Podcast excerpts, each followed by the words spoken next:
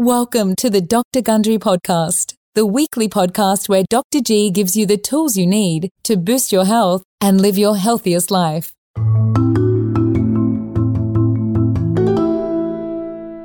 As you know, I'm a self proclaimed vegetarian. When I eat animal protein, I eat wild caught seafood. Why? Because seafood is rich in some of the most important nutrients in the human diet. But in order to ensure you're getting fresh, nutrient rich seafood without hormones or toxins, it needs to be wild caught. As I always say, you are what your food ate, and farm fish are fed an inflammatory fat diet filled with lectins like corn and soybeans. It's absolutely horrible for you. Fortunately, I've come across a great solution. It's called the Wild Alaskan Seafood Box. The company works with small boat fishermen to deliver the freshest, tastiest, and most nutritious Alaskan seafood right to your door every single month. They offer three different boxes the salmon box, the whitefish box, or the red and white combo which is what I order, plus a customized box you can change at any time. This is some of the best fish, and because it's wild caught, I know I'm getting some of the most nutritious seafood on the planet. And right now, you can try it yourself and get $25 off your first month's box and get free scallops for life when you use code Dr. Gundry, all one word at checkout. Just go to wildalaskanseafoodbox.com and get $25 off your first month's box and free scallops for life. Welcome to the Dr. Gundry podcast. You know, I'm really excited about this episode because we have got uh, a expert on one of my favorite subjects. Right now, over 70% of Americans are either overweight or obese, which means hundreds of millions of us are at greater risk for heart disease, diabetes, and cancer. You name it. Obesity is the cause of all this. My guest today says that this can be traced back decades to the introdu- introduction of one specific food into our diet, which now makes up about 60% of the diet of most Americans. And I know you're scratching your head going, what is it? Well, I'm talking about processed foods and ultra processed foods that are loaded with both carbohydrates and fats. But my guest today will explain that not all carbs are bad. You can't wait for this. He's Dr. David A. Kessler, and he knows firsthand the role food companies and the government have played in driving this epidemic. Back in the 1990s, he served as the commissioner of the U.S. Food and Drug Administration, the FDA, under both President George H.W. Bush and President Bill Clinton. He's been dean, dean of both Yale and UCSF medical schools and trained and is an active pediatrician. What a resume.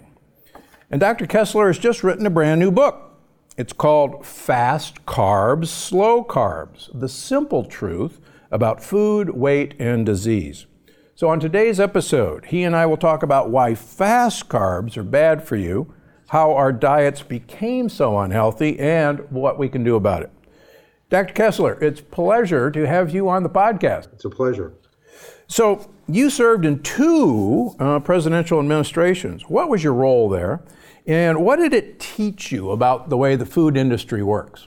So, I was commissioner of FDA under the first uh, President Bush. I was reappointed uh, by President Clinton, stayed there seven years, which is pretty long, pretty unusual for an FDA commissioner uh, to be under two presidents, especially of different uh, parties. You may remember uh, that when uh, we were at FDA, um, the we did the food label, the nutrition facts, and that was probably one of the you know great battles. I mean, I had the the privilege of taking on tobacco. Uh, I was there for the HIV uh, epidemic. There was only one drug uh, when I got there, and by the time we left, about seven years later, um, that disease had been transformed, not cured by any means, but there were a lot of drugs on the market. But no doubt, getting that nutrition facts panel, that nutrition facts, in, uh, that information, that was a real fight uh, with the uh, with the food industry. Uh, they lobbied uh, intensely. Um, they didn't want to put that information on all packaged foods. Yeah, this is something I actually I have multiple food labels in my office that I show patients how to read properly because you're absolutely right, and I think I, I want you to stress this some more. Um, food companies actively resisted even these simple labels. And you and I both know, you certainly more than I, the, the, the way they tried to prevent real information from getting onto those labels. You know, it, it almost didn't happen. Um, one day, the Secretary of Agriculture said to me, I'm taking the issue uh, to the president. And I said, what? Um, and he said, no, I'm, I, we do not at Department of Agriculture, in part because they represented um, a large part of the, the meat, uh, saturated fat, uh, you know, products that were high in saturated fat. They didn't think their products would look very good with that nutrition facts label. And he says, I'm taking it uh, to the president. Uh, and I said, what? Um, he says, no, we're going to the Oval Office. Um, and, you know, uh, picture the scene uh, in the Oval Office. It was President Bush, the father, uh, Dan Quayle, the vice president, Marlin Fitzwater, the press secretary, Jim Baker, uh, the Secretary of State, uh, Secretary Sullivan, Secretary Madigan, uh, six guys who've never cooked in their lives, deciding the fate of the food label. Uh, and we had been, um, you know, up and down. It was August. Uh, we were coming back uh, uh, from a little time away with the kids, and we had stopped at a McDonald's. And they, I don't know if you ever, so they had uh, placemats, those uh, paper placemats on the trays. And we had worked with McDonald's to get the nutrition facts, a prototype on that placemat for some of their products. And when the Secretary of Agriculture said, Mr. President, FDA's lost its mind, it's not going uh, to require the industry to spend billions of dollars. You know, uh, take out that placemat, hand it to the president, uh, and say, Mr. President, if it's good enough for McDonald's, it should be good enough for the Department of Agriculture. Uh, and that's how policy is made in this country because the president sided with us. He, all the, you know, the, the six of them were sitting there uh, looking at this McDonald's placemat. So I hope you're not saying that to change policy in America, you need to stop at McDonald's, but maybe you are. well, I mean, it's uh, sometimes uh, it's not the science that drives every policy uh, decision, um, but it worked. So how how insidious in government and at the FDA, but in the Department of Agriculture, is you know food industry in terms of making policy? Certainly, um, it's a very sophisticated industry. They have uh, lobbyists uh, throughout uh, the town, um, and they are listened uh, to. Um, you know, but I, am not sure the word insidious, I mean, is the right uh, word. I mean, if you really step back and ask, how did we uh, get to where we are? Um, I don't think it's just the lobbyists of today, but you know, as I've been was researching for the book, you go back 200 years, and I mean, if you go to Mount Vernon and you look up at the ceiling, um, and you can see uh, the sheaves of wheat um, on the ceiling. Um, and Washington, Washington wrote to Lafayette that he had hoped that one day America would become um, the uh, granary for the world. And we built this enormous um, infrastructure. I mean, in part, it was uh, consistent with uh, the soil the, the farmlands. We were able to mechanize all of grain production. and if you look, um, you know, it just that the, the enormity of how much of our food supply um, comes from comes from starch. Uh, it's just processed grains that have been ultra processed um, that uh, have had the the structure uh, just pummeled out of it. And if you look at the uh, the processing techniques, the extrusion, one of the techniques, the the thermo, the heat, the mechanical forces um, uh, that take that kernel of wheat, um, that energy, and uh, just uh, use such force in processing such that the surface area of those carbohydrates get rapidly absorbed into our GI tract. And we never asked, we never asked what were the consequences metabolically, uh, biologically, of just that flood of rapidly absorbable glucose into our bodies. So, um, I mean, did food companies know they were doing this, or how did they find that this stuff was so addictive? Well, you know, there's there's a couple of different, um, you know, uh, ways to answer to, to, answer that that question. I mean, the, the, the, the that wheat kernel, um, that goal, that energy, that uh, which sustained, you know, uh, the species for thousands and thousands and thousands of years. Um, they were able to take that wheat kernel and make it into thousands of uh, products. Uh, they uh, not only did they use very extensive thermo mechanical forces on it. I mean, starch is really the delivery vehicle for fat, sugar, and salt.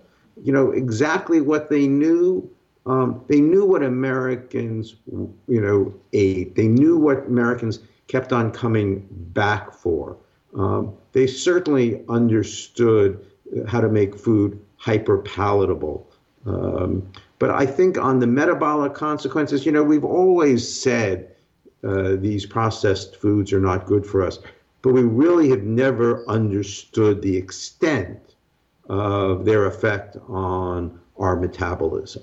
Uh, no one really asked um, what was the consequences of just flooding our bodies with these rapidly absorbable glucose. You know, it was always a calorie was a calorie. It didn't make a difference uh, what that calorie was, and you know, we we basically viewed our GI tract, I mean, as almost a tube that absorbed uh, these foods.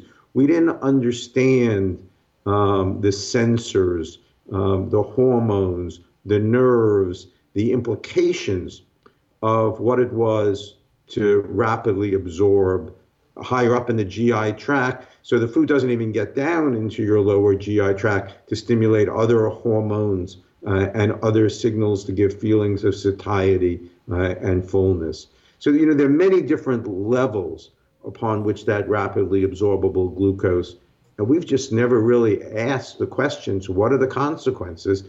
I mean, until relatively recently.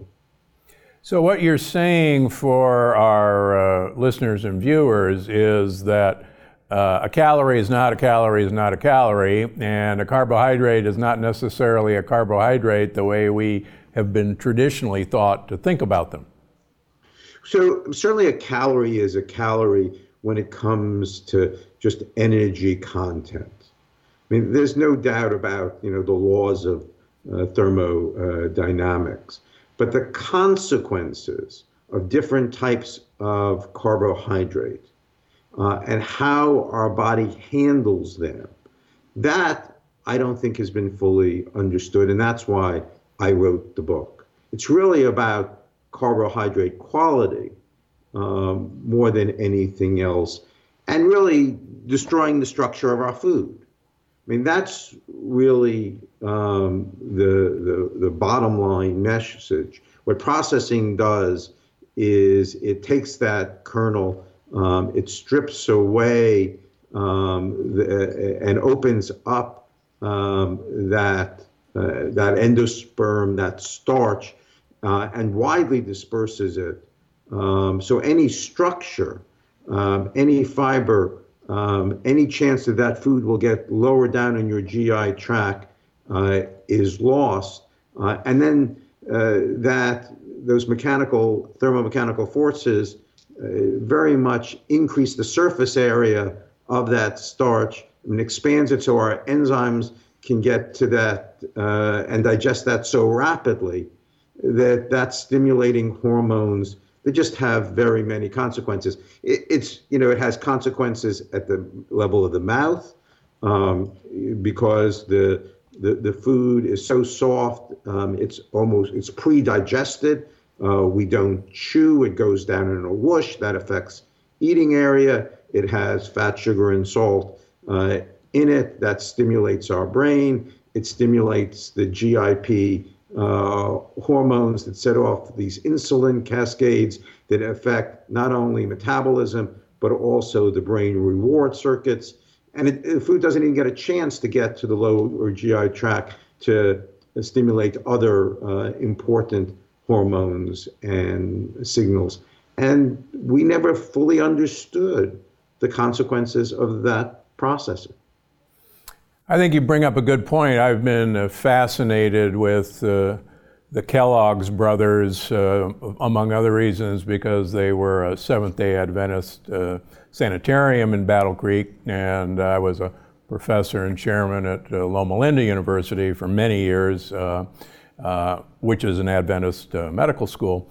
And I was fascinated that the original premise of Kellogg's cornflakes and the advertising behind it was it was pre digested food.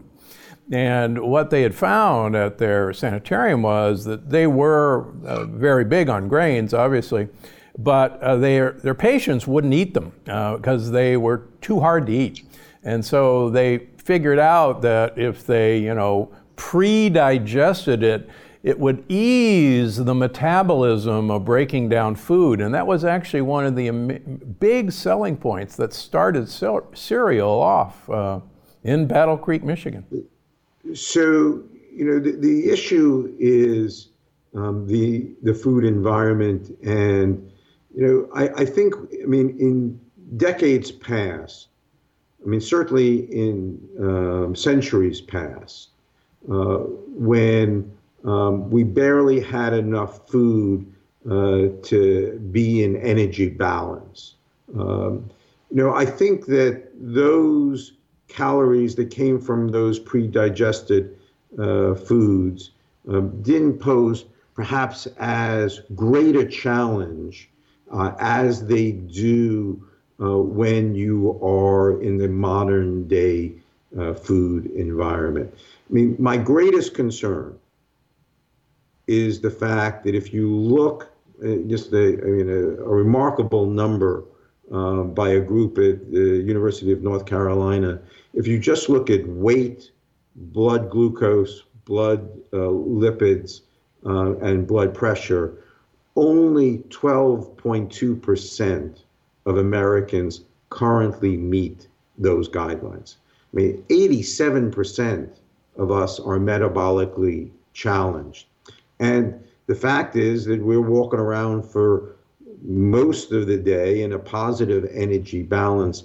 And my greatest concern is the effect of these processed, rapidly absorbable carbohydrates in that context, in that environment, in that physiology.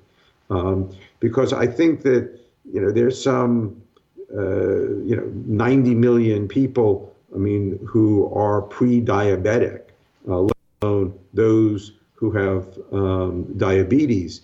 And when you take these processed carbs, uh, and it's things I don't think the Kellogg brothers un- certainly they didn't understand the medicine of this. You know, back when they did it, we we were not our bodies weren't the majority of us weren't as metabolically challenged as we are today. Add those rapidly absorbable carbohydrates to those who are metabolically vulnerable, to those, I mean, who are in this cycle of weight gain, insulin uh, resistance, um, add those processed carbs um, to those individuals, and you're really dealing with. I mean, I mean, it's it, it's like fire. I mean, it's they're processed poisons for those individuals. And that's not the way it was uh, centuries ago when we were barely in energy balance. No, I think that's great. And I want to go back to something you mentioned, uh, which I think is really important, certainly from, from my work and my research. These, you know, incredibly processed carbohydrates, as you say, are rapidly absorbed out of our small intestine and nothing uh, that, particularly the slow carbohydrates and the f- soluble fiber that would normally get down to our large intestine, our colon, where most of our microbiome lives. And as you and I both know, and I'll preach, uh, you know, forever, that we've got to feed those guys what they want and need because they're one of the keys to satiety, to hormone production.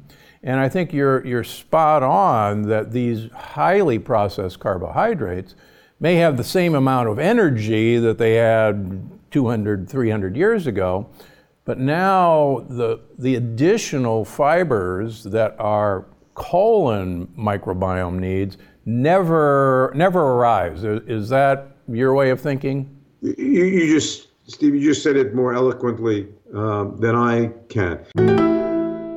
You know, there's a lot going on right now a pandemic, an election, the holidays, and more. And it's enough to stress anyone out. And when you're stressed, it doesn't just affect your immune system. It can also leave your muscles and joints feeling achy and sore and make it tough to get through your day. That's why I was excited to learn about the all new Gen 4 Theragun. The Theragun is a handheld percussive therapy device that releases your deepest muscle tension using a scientifically calibrated combination of depth, speed, and power. And thanks to a new proprietary motor, it's about as quiet as an electric toothbrush. I seriously cannot wait for my wife Penny and I to try it. Because let me tell you, Penny is an outstanding athlete, but she is really missing her regular massages. And now you you can try it for yourself too for a full 30 days. There's simply no substitute for the Gen 4 Theragun with an OLED screen, personalized app, and the quiet and power you need to relieve muscle tension. And prices start at just $199. All you have to do is go to theragun.com slash Gundry right now and get your Theragun today. That's theragun.com slash Gundry. Theragun.com slash Gundry. I mean, is it, we're learning more and more about the microbiome. Is it uh, the microbiome? Is it other hormones, the GLP 1 hormones in the lower part of the gut? What's the relative contribution? I'm not sure, um, but I certainly, I mean, think about it for a moment. What are the two um, sort of real stalwarts of nutrition that I think we could all, I mean, agree on, right? I mean, you, you, we know that fiber uh, has benefit, real fiber uh, in food, uh, and we know um, that uh, uh, plants and, and vegetables, um, you know, I mean, uh, are correlated in every study with improved outcome. And what is it about that fiber and those plants um, that is key? I mean, they, they don't, um, they're the antithesis of rapidly absorbable carbohydrates.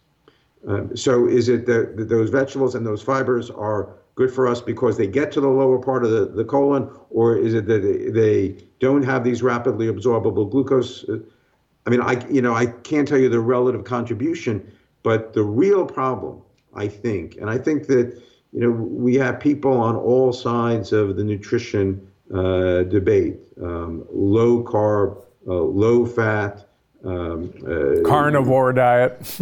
pick any uh, diet. If you really want to cut through the noise, right, and see you know, what is it that really makes a difference? And that's why I mean I did the book. I mean, I think the the first thing I think there's several other things, but I think the thing that we can agree on um, is to limit or markedly reduce rapidly absorbable carbohydrates, or as I call them, fast carbs. It's not just sugar, it's sugar and starch. Uh, it's these rapidly absorbable glucoses um, that are throwing our bodies into metabolic chaos. So, give me an example. What's, uh, what's the worst culprit out there? Come on, let's name names. What are the really well, bad foods? Well, I mean, I, I mean, walk up and down um, the supermarket aisle. I mean, 60, 70% of, you know, our diets, I mean, are carbohydrates, and the vast majority of that is processed carbs, uh, and the vast majority uh, of that is rapidly absorbable glucose. It's starch. I mean, we, you know, I think, you know, I went back and I, I love walking up and down the supermarket aisle and just picking up packages uh, let me give you a um, imagine in your head the following nutrition panel. Uh, about four, about 330 um, uh, calories per serving, right? Sugar, zero. Total fat, zero. Saturated fat, zero. Total carbs, uh, about 30% of your daily value. Protein, about 4%, right? No fat, no sugar, just total carbs and some protein. Right? You look at that label, you know, and I thought we had done a good job. What is? What do you think that food is? What's your guess? Uh, it's uh, oh, I could name so many, but uh, it's most of the products that you can pick up in a bag. Um, I, I, just defined a bagel, right? Mean, that's about four percent, four percent salt, right? But it just has total carbs, and, and, and, the reality is, it's I mean, it's starch. I mean, it's refined uh, flour, and uh, it says zero uh, percent sugar. Uh, sugar. It says zero percent fat. We thought that uh, those total carbohydrates, or at least I thought, were they were relatively bland. They were relatively innocuous, and I just never lumped them in the same categories as fat, sugar, and salt, and that was a mistake. Oh, wait a minute, you're hearing it right here for the first time. The commissioner has told us that that was a mistake. And thank you for saying that because actually I take something like a bagel or even some of these healthy new chips and I show people the, the label and they always point to the fact that, oh, look, it has no sugar or it has one gram of sugar and it's great. And I say, wait a minute. To read a label, and uh, you know, I'll have you say this as well, you look at the total carbohydrates and then you take away the fiber, which um, doesn't count, in my opinion, or is actually really good. And, and that'll tell you the sugar.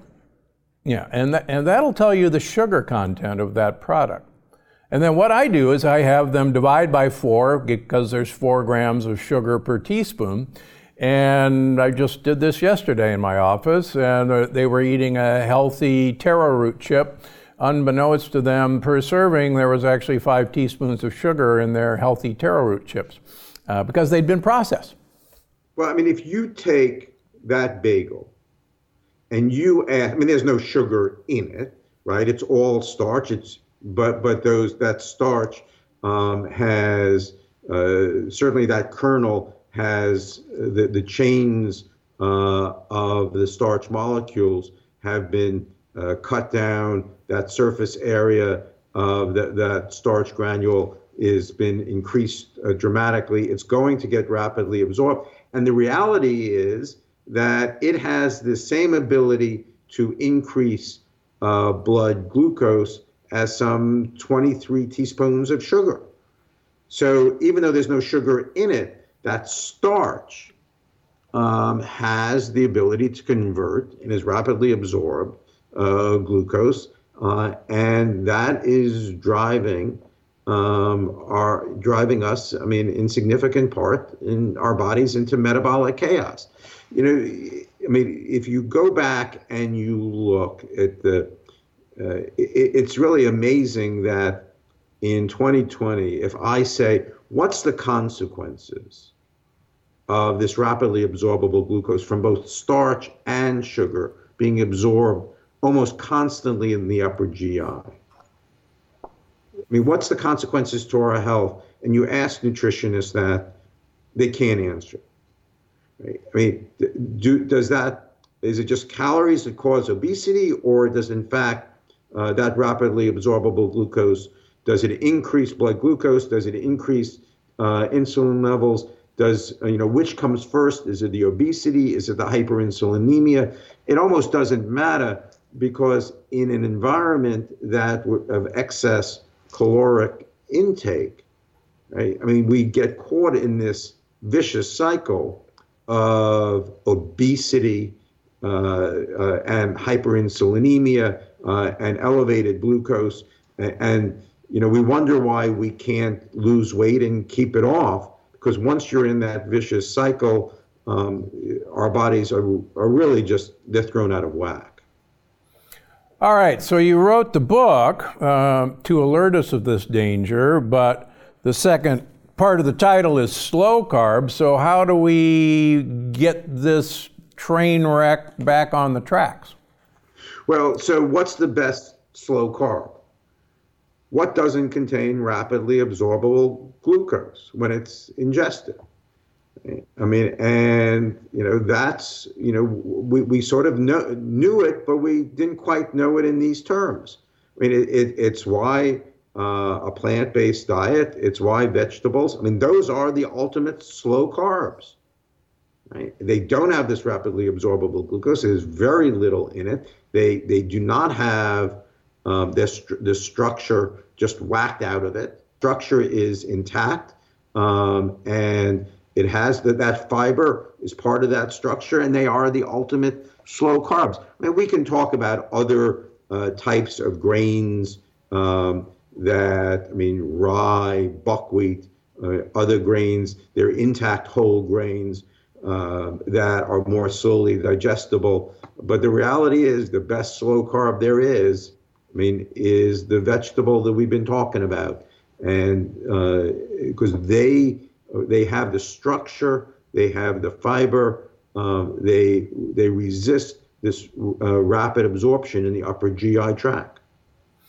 Yeah, as you as you know, uh, if I could get people to eat greens all day, uh, in fact, one of my original sayings was, "If you eat greens, you'll become lean." It's it's impossible not to, um, and you do. Uh, you're right. These these foods. Um, are you can't break them down fast enough. You don't have the enzyme systems, and you actually need uh, bacteria to actually break down an intact cell wall. That's exactly correct. I mean, it's not rapidly absorbed. It's the antithesis of these fast carbs. Look, I, I mean, I don't think, I think it's very hard to eliminate the reality of all fast carbs from the diet. Um, and there's also, I mean, the question of, is what do you, um, what do you replace those fast carbs with? And that's a great debate. And love to talk to you about that because I think there's an enormous opportunity, not only the ability to get back our, you know, our bodies into some metabolic normalcy and, you know, be able to control our weight and to control our, our blood glucose. Um, but the real question is, what do you do uh, when you want to cut these out? What do you replace those calories with? Um, and you know that brings up the whole you know low carb debate. Um, and you know I have great friends. I mean, who have um, you know I think have seen um, the, the, the problems uh, with these fast carbs and with these rapidly absorbable carbohydrates. But I, you know, there was another thing that that happened to me as I did the research for the book, and I spent a, a lot of time um, trying to understand the drivers of acute atherosclerotic heart disease. Um, and you know, the, the, nutrition community, I don't think is uh, understandably is focused on that uh, as uh, the cardiology uh, community. Uh, but we now know that um, these blood lipids, the, the LDL, more specifically, you know, the, the LDL particles who have ApoB on that. The reality is that those are causal. Um, they're certainly in the causal chain of atherosclerotic heart disease. And, you know, part of my job at FDA was to insist on these very large drug trials to make sure we, we had the data. And the reality is, certainly from the, the drug data, the lower you get LDL, the more you can uh, decrease um, cardiovascular risk, atherosclerotic cardiovascular risk. If we can get LDL down in this country, um, you know, just to 70, let's say, on the average, we can wipe out um, 70, 80% of atherosclerotic heart disease. I mean, it, was, it would be as big a contribution as we've had uh, from tobacco. But that involves getting lipids down, especially uh, LDL particles. And the question is how to do that. Um, and, you know, I mean, the, the, the studies on LDL risk, really, the, the real randomized clinical trials come from the from the drug side. And I don't want to just sit here, you know, and advocate on the drug side. But the, we do know that you could reduce uh, a plant-based diet can reduce LDL by some 40% um, uh, in many cases. Now, maybe it's not as powerful as drugs. In certain people, it is, but in others, the drugs are more powerful and can get down lower. But I think as a country, I mean, if we can do three things, if we can markedly reduce uh, uh, these fast carbs, if we can uh, get our LDL numbers down, and if we engage in just moderate intensity exercise uh, to be able to maintain our insulin sensitivity, limit our fast carbs, get our LDL down, um, however you want to do it, and engage in moderate intensity exercise, I think we could dramatically change the health um, of not only ourselves and our families, but of the entire country. Yeah, I've been uh, preaching for over 20 years now that if, if I'm looking at a lipid panel, the first thing I do is look at triglycerides, which in general come from sugar and starch metabolism in the liver. Correct. And lowering the triglycerides is my number one objective. Because when triglycerides go down, LDL follows. And the other great thing that happens in all my patients is that as, as triglycerides go down, HDL goes up. And that actually the, the triglyceride to HDL ratio is the, is the ratio that I use in my patients to determine, you know, how I'm doing.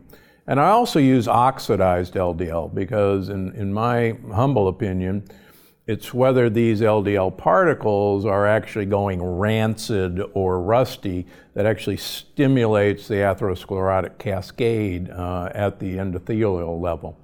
But I couldn't agree with you more. If we get processed fast carbs out of the diet, it's amazing how triglycerides plummet. They just plummet. I, I think that's exactly right.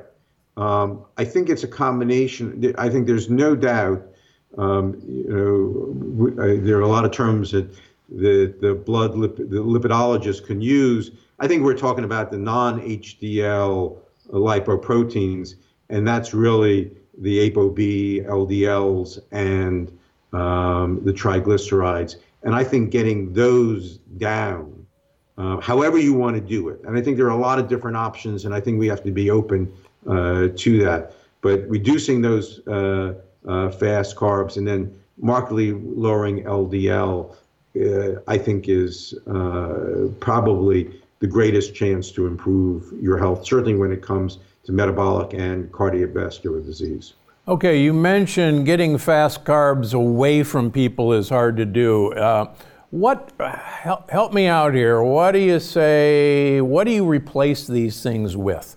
um, on a daily basis? Give me one exchange. What do you what are you trading your bagel for? Well, um, so I mean, I one of the things I did in the book, um, even though the book, you know, is tries to explain the science and, and tries to uh, be accessible. One of the things I did is to do exactly that uh, in the back of uh, the book. I had uh, one of the great uh, PhD uh, dietitians from London help me do those substitutions. Um, and, you know, my general view right now is that anything that's not a processed carb, you could eat. Um, and, you know, there's no doubt uh, that those processed carbs are, you know, fill most of our, our diet and they're super palatable, hyper palatable. Um, but it's anything um, you, you can go to intact whole grains. I mean, in breakfast, uh, you can go to any form uh, of protein. Uh, you can go to plant proteins. You know, the, the real question still remains on saturated fat. Um, and I think that uh, the most important thing is to get those fast carbs out of the diet. But for those people whose saturated fat um, increases their LDL, and I've seen that, you you switch people to a carnivore or the old Atkins kind of diet, um, they bump their LDL on average by about 10%, some as high as 30%, and that's sending the LDL in the wrong um, wrong direction. Um, but I think the most important thing is just cut out the processed carbs. Anything that's not processed carbs, I think, is fair game. Yeah, I'd put a word of warning here, at least from my perspective, that um, there's no such thing as a healthy whole grain because when people read labels, they see the word whole grain, but these are, for the most part, processed whole grains, exactly getting back to what you're trying to protect against.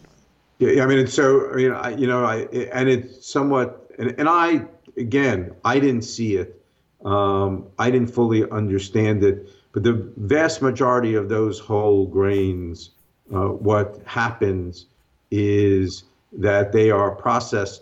Um, that wheat kernel uh, is processed just uh, like any other refined uh, carbohydrate, and the bran is simply added back um, but the rest of that endosperm is highly uh, processed. Um, and while there may be some benefit, no doubt, to adding that bran back, it is anything but uh, a slow carb.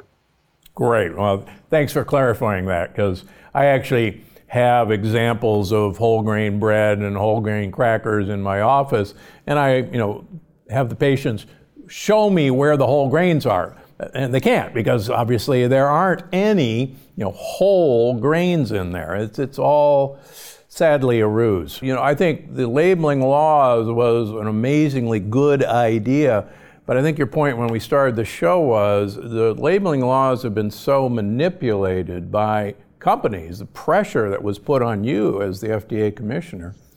Well, you know, it, it, it was in part we didn't understand the biology of the GI tract. We didn't understand the differences that it made a difference whether the food structure was intact. We didn't understand that where in the GI tract the food was absorbed, what it stimulated, um, both at the level of the mouth, the brain, um, the upper GI tract, the lower GI tract, the, the, the microbiome. We didn't understand that.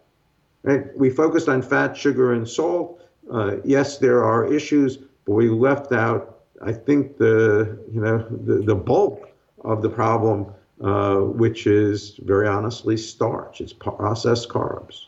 Great to have you on the program. Where do people find out about the book? Where do they find out about you and what you're doing?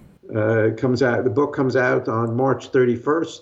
Uh, it's um, should be at everyone's uh, wherever you buy books. Um, Go to your local bookstore, please. Lo- lo- local bookstore, uh, absolutely. Um, and it's fast carbs, uh, slow carbs. Um, and I try to make it accessible. I try to make it understandable. Um, there are certainly uh, references in there uh, for those in the health community, but it's meant uh, to be an easy read. And it's the, the real goal is to change how you look at food. Great. So, um, before I let you go, we always have an audience question, and uh, I'm going to have you uh, help me out on this one if you don't mind. So, Valerie asks, What is the healthiest way to gain weight while adhering to Plant Paradox recommendations? My husband is 6'6 and can't get enough calories to maintain his weight. And I think this is actually a great question because we're talking about fast carbs and slow carbs, and most people think to gain weight, you got to have these fast carbs. What, what do you think? So, I mean, I think the only, there are probably only two instances where fast carbs have a role. Right? And, and I think, um, and one is in the extreme uh, if you're feeding somebody intravenously um, and uh, you you know you're in an acute situation. The, the issue also has to do, and it's more complicated, I think, in the very early um, year of first year of life. Other than that, I think that anything that's not a uh, processed carb um, would be fair game uh, to be able uh, to sustain uh, weight. Um, I, I, think that staying away from fast carbs, um, and if you can do that, um, but in compose a diet to be in energy balance, I think that's the best rule. Yeah, I think that's that's really important. So I, I do have people who do uh, lose a lot of weight uh, by following my program. Most of it, you know, obviously well needed uh, weight loss, but uh, there are certain people who it is difficult to maintain their weight. What I've done is actually increase their nut consumption, particularly macadamia nuts. And I really urge people in this category to use the non lectin containing grains, which are millet and sorghum and to use lots of the traditional fiber containing foods like yams, like sweet potatoes, like turnips, like parsnips. And I personally view them as a delivery device for olive oil, as all of my listeners know. But on this regimen, knock on wood, we've never been able to not get weight on people. But what I see disastrously is exactly what Dr. Kessler has talked about is many people to gain weight, they go back to the bagels and the chips and all these slow carbohydrates. And yes, they do gain weight, but their lipid profile goes out of whack, their insulin starts going up, and very rapidly we're back to where we started. So, you know, one of the things that I don't think we've done people a service by, you know, we, the one thing we just have not really explained is that you can't, um, you know, diets that last, you know, uh, three months, four months, five months, you, you lose the weight. Go back, add back those uh, fast carbs, and you're going to gain back the weight. Uh, the, the, the, the reality is if you want to lose weight, whatever diet you're going to choose, you're going to have to be on it for the duration. The reason why these uh, all these diet studies are a hockey puck when you look at the the, the, the, the graph and the weight gain starts regaining it at six months as people go off it.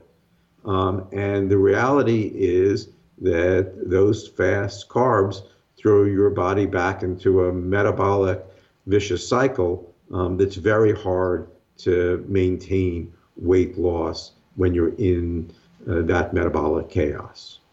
Very good. It's a great place to end the program. And Dr. Kessler, good luck with the book and hope to meet up with you face to face someday. Dr. Gundry, a real pleasure. Uh, thanks for the kindness. Um, thank you very much, sir. All right. Take care. It's time for a review of the week. From Apple Podcasts, Boca Junior 5553. Love this podcast and the great advice from Dr. Gundry. I am confused about all of the supplements recommended in the plant par- paradox. Could you give a list of which basic supplements to take daily?